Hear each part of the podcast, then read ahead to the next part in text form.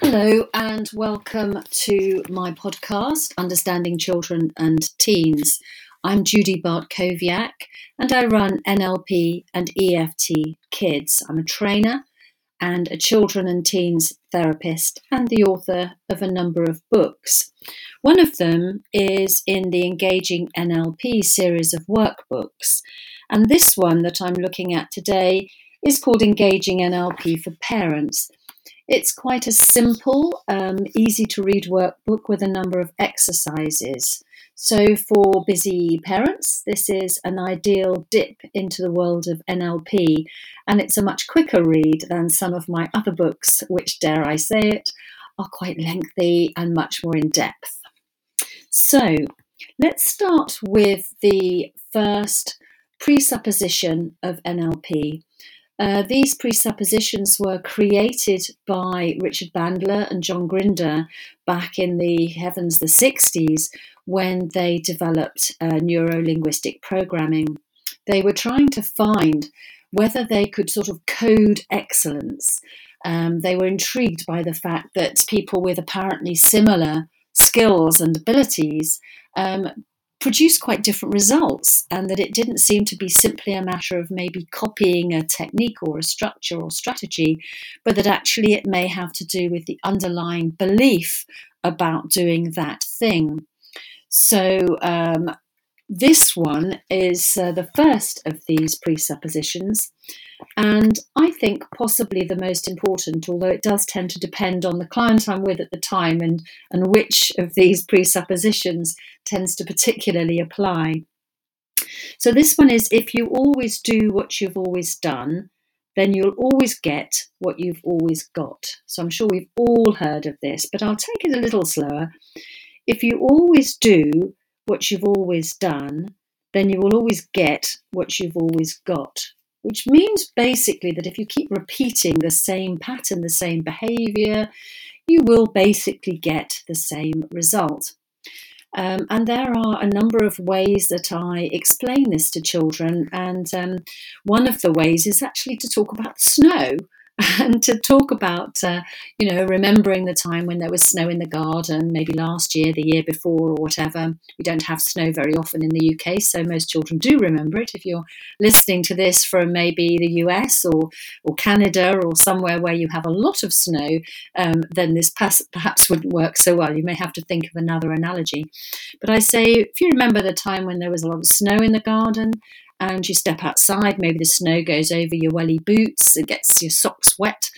Um, but after a while, you keep walking the same path through the snow and it treads down, it forms a path, and you sort of can make your way to the gate or to the, the swing or whatever. Um, because you form a path by repeating the same pattern um, with our wellies in the snow. And of course, that's a bit like our neural pathways. It's like, oh, this is the way we do it. Um, and even if it may not necessarily work, um, we still keep doing it. And this particularly happens in times of stress. Um, so we keep, we might keep on um, nagging our child to do their homework because we're feeling stressed. And it's very hard to step away from that and say to ourselves, hang on a sec, this isn't actually working. Why don't I think of a different way? And of course, it's the same for children. They may approach a, a problem you know, in the schoolwork in exactly the same way. But when we use the same belief um, each time, we'll get the same result. And the thing that we need to change really is the belief that we have about it. So, this is a great uh, presupposition to talk about um, with children and teens, and it's often um, a point of conversation with them when we first start working together to talk about those things and sort of having a little laugh together about how we might repeat the same thing, like, Mom, can I have a new phone? Or Dad, you know, can I have this? Or can I do this? Can I stay up later? Do I have to do my homework? Do I have to eat my veg? And so on. And they ask the same things and you get them the same answer. So, um, we have a, a, bit of a conversation about that, and we talk about the neural pathways and talk a little bit actually about neuroplasticity and how actually we can change our pathways and we can think differently. We can uh, we can hold a different belief, and that beliefs aren't facts. and we might talk about things that they may have believed perhaps when they were small children um, and things that they no longer believe. So they may have perhaps believed in the tooth fairy or Father Christmas, or um, that they couldn't walk, or that they couldn't do uh, spell a particular word. And of course, experience, patience, repeating, doing it, trying things from a different, a different way um, can change the result. So this um, this uh, presupposition is all about um, the fact that if the results you're getting, such as your child's behaviour, is not what you want, then you must change your own behaviour in order to get a different result. So that's quite important. A lot of parents continue um, saying the same things, getting annoyed about the same things, trying the same tactics get to get their children to brush their teeth, go to bed, not do this, do that, etc. But actually, um, we can't control others in that way. Um, the way to get them to change their behaviour is to change the way we ask. Um, so uh, it's it's about um, a new way of thinking, doing something different, and when we do something different, we get a different result. So the first way to do this is to decide what results you want. You know, there could be any number of results, such as children doing what they're told, not throwing things, shouting, and so on. So think of a situation that occurs frequently in your family that you'd like to change and just write it down. I want to change dot dot dot. It may be something that you want to discuss with your partner. Um, maybe they want to change the same thing, and um, maybe um, you could work on different things that are important to you. Uh, remember, though, that it's important to think about what you do want, not what you don't want. Um, so when when I say I want to change, um, this is what we want to change something to, not to stop something happening. So now think about what you'd like to happen. What's your desirable outcome? And write that down. What I want to happen is dot dot dot. And you may have different views about what you want to happen just work them through one at a time, though. What I want to happen is for such and such, for so and so to do this, or for bedtime to be peaceful and calm, or for teeth to be brushed without it being a, a battle. Um, so, you know, if, if that's without a battle, instead of putting in the negative thing, the teeth to be brushed just automatically um, and happily. Uh, when you decide on what results you want, you need to be quite specific and get to the detail. What exactly do you want? from whom, when, and in what way. So, precisely what do you want to happen? And from whom, when, and in what way. So, write down, I want dot dot dot, and write down exactly what you want to happen. Sometimes, you know, it can be quite hard to think about what you want to happen when you've been focusing such a lot on what you don't want to happen. You know, it's like, I don't want there to be a, a fight at bedtime, I don't want there to be an argument every mealtime. Actually when we think about so what do you want? What is the thing you do want? It's um it's quite remarkable how difficult parents sometimes find that you know so the more specific you can be about what you want to happen the easier it will be to decide how to change what you're currently doing in order to to achieve it because your current behavior is dictated by your beliefs the reason you're shouting or using the words you're using telling them to do certain things is because you have a belief that it's, that it's important for them to do what you ask. Now, this belief stems from your own childhood, how you were brought up, what you consider to be of value and important about how to bring up your children. This may have come from the mores of the culture you're from, the area or region, or who you spent time with in your environment. If what you're doing is not working, then look at that underlying belief for this behaviour Are you sure your underlying belief is sound? Could you be carrying forward into the present a belief that belongs in the past? Look back at the situation you've written about and list all the beliefs that underpin your thinking. What do you hold in your head about what should happen in that situation? So write down, I believe that dot dot dot. I believe that dot dot dot. I believe that dot dot dot. Write down your beliefs about the thing that you want to change. And think about where have those beliefs come from? Are they still valid for you today? Are they serving you well?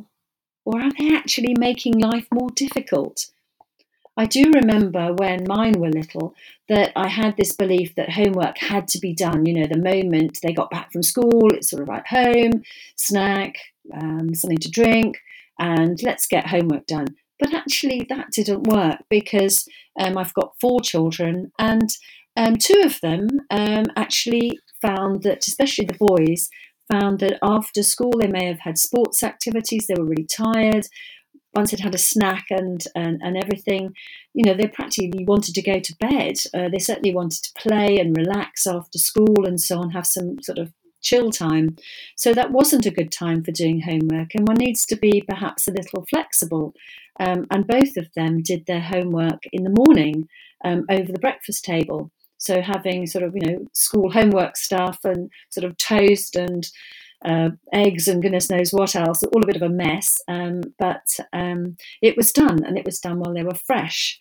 Um, so you know when you're thinking about what it is you want to change, think about what when you're thinking about flexibility and and how, what you could do instead. Be really flexible and open to you know what they what would work for them um, rather than just simply sticking to what you believe to be the right way of doing it, because really there are no particularly right ways, they're just different ways. So think about are those beliefs that you've got about that thing, are they serving you well or making life more difficult? Could you rethink a belief so that you could make other choices of behavior? Whenever you find yourself thinking, I should, dot, dot, dot, change it. There aren't that many shoulds, you know when we think about changing it and we change it to I could do, then you give yourself permission to do something different or at a different time in a different way. You give yourself flexibility. You know, I could do my homework now, or I could do my homework in the morning. Um, I could do my homework um, after I've run around the garden, after I've chilled for a bit. So just change your shoulds to, to coulds. Um, shoulds, in many ways, are described as sort of like toxic words because they, they really trap you, don't they? They really put you in a stuck place where you, you've got not much wiggle room. So, do your beliefs limit your choice of behaviour? Increase your options and change your behaviour to get the result you want.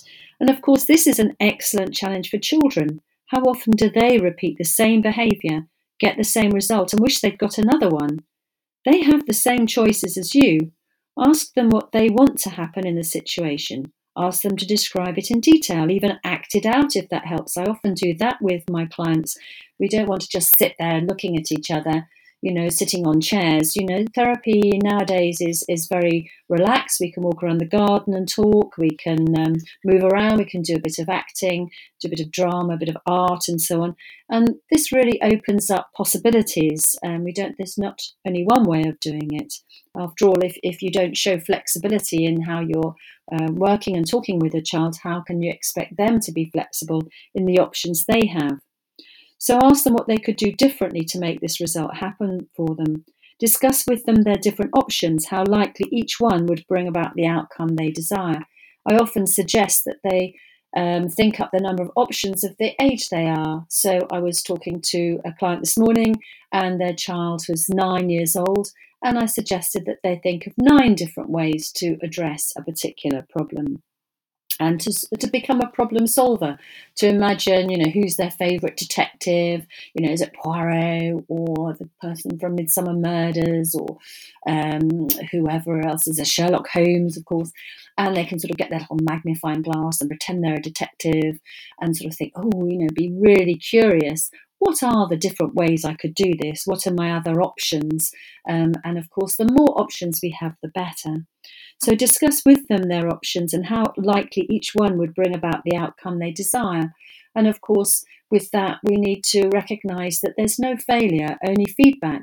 Maybe their, their option won't work. Maybe they'll find that it dis- didn't work and you need to try another one. And that's fine, that's all part of the learning process. So, this process requires that they step into the shoes of the other people involved in the situation as well, rather than just look at it from their point of view. And this is an enormously powerful tool that they can learn as a toddler and apply throughout their life. So, this was the first presupposition. If you always do what you've always done, then you'll always get what you've always got. And it's taken from the Engaging NLP for Parents a workbook that you can buy from my website, which is www.nlpfamily.com.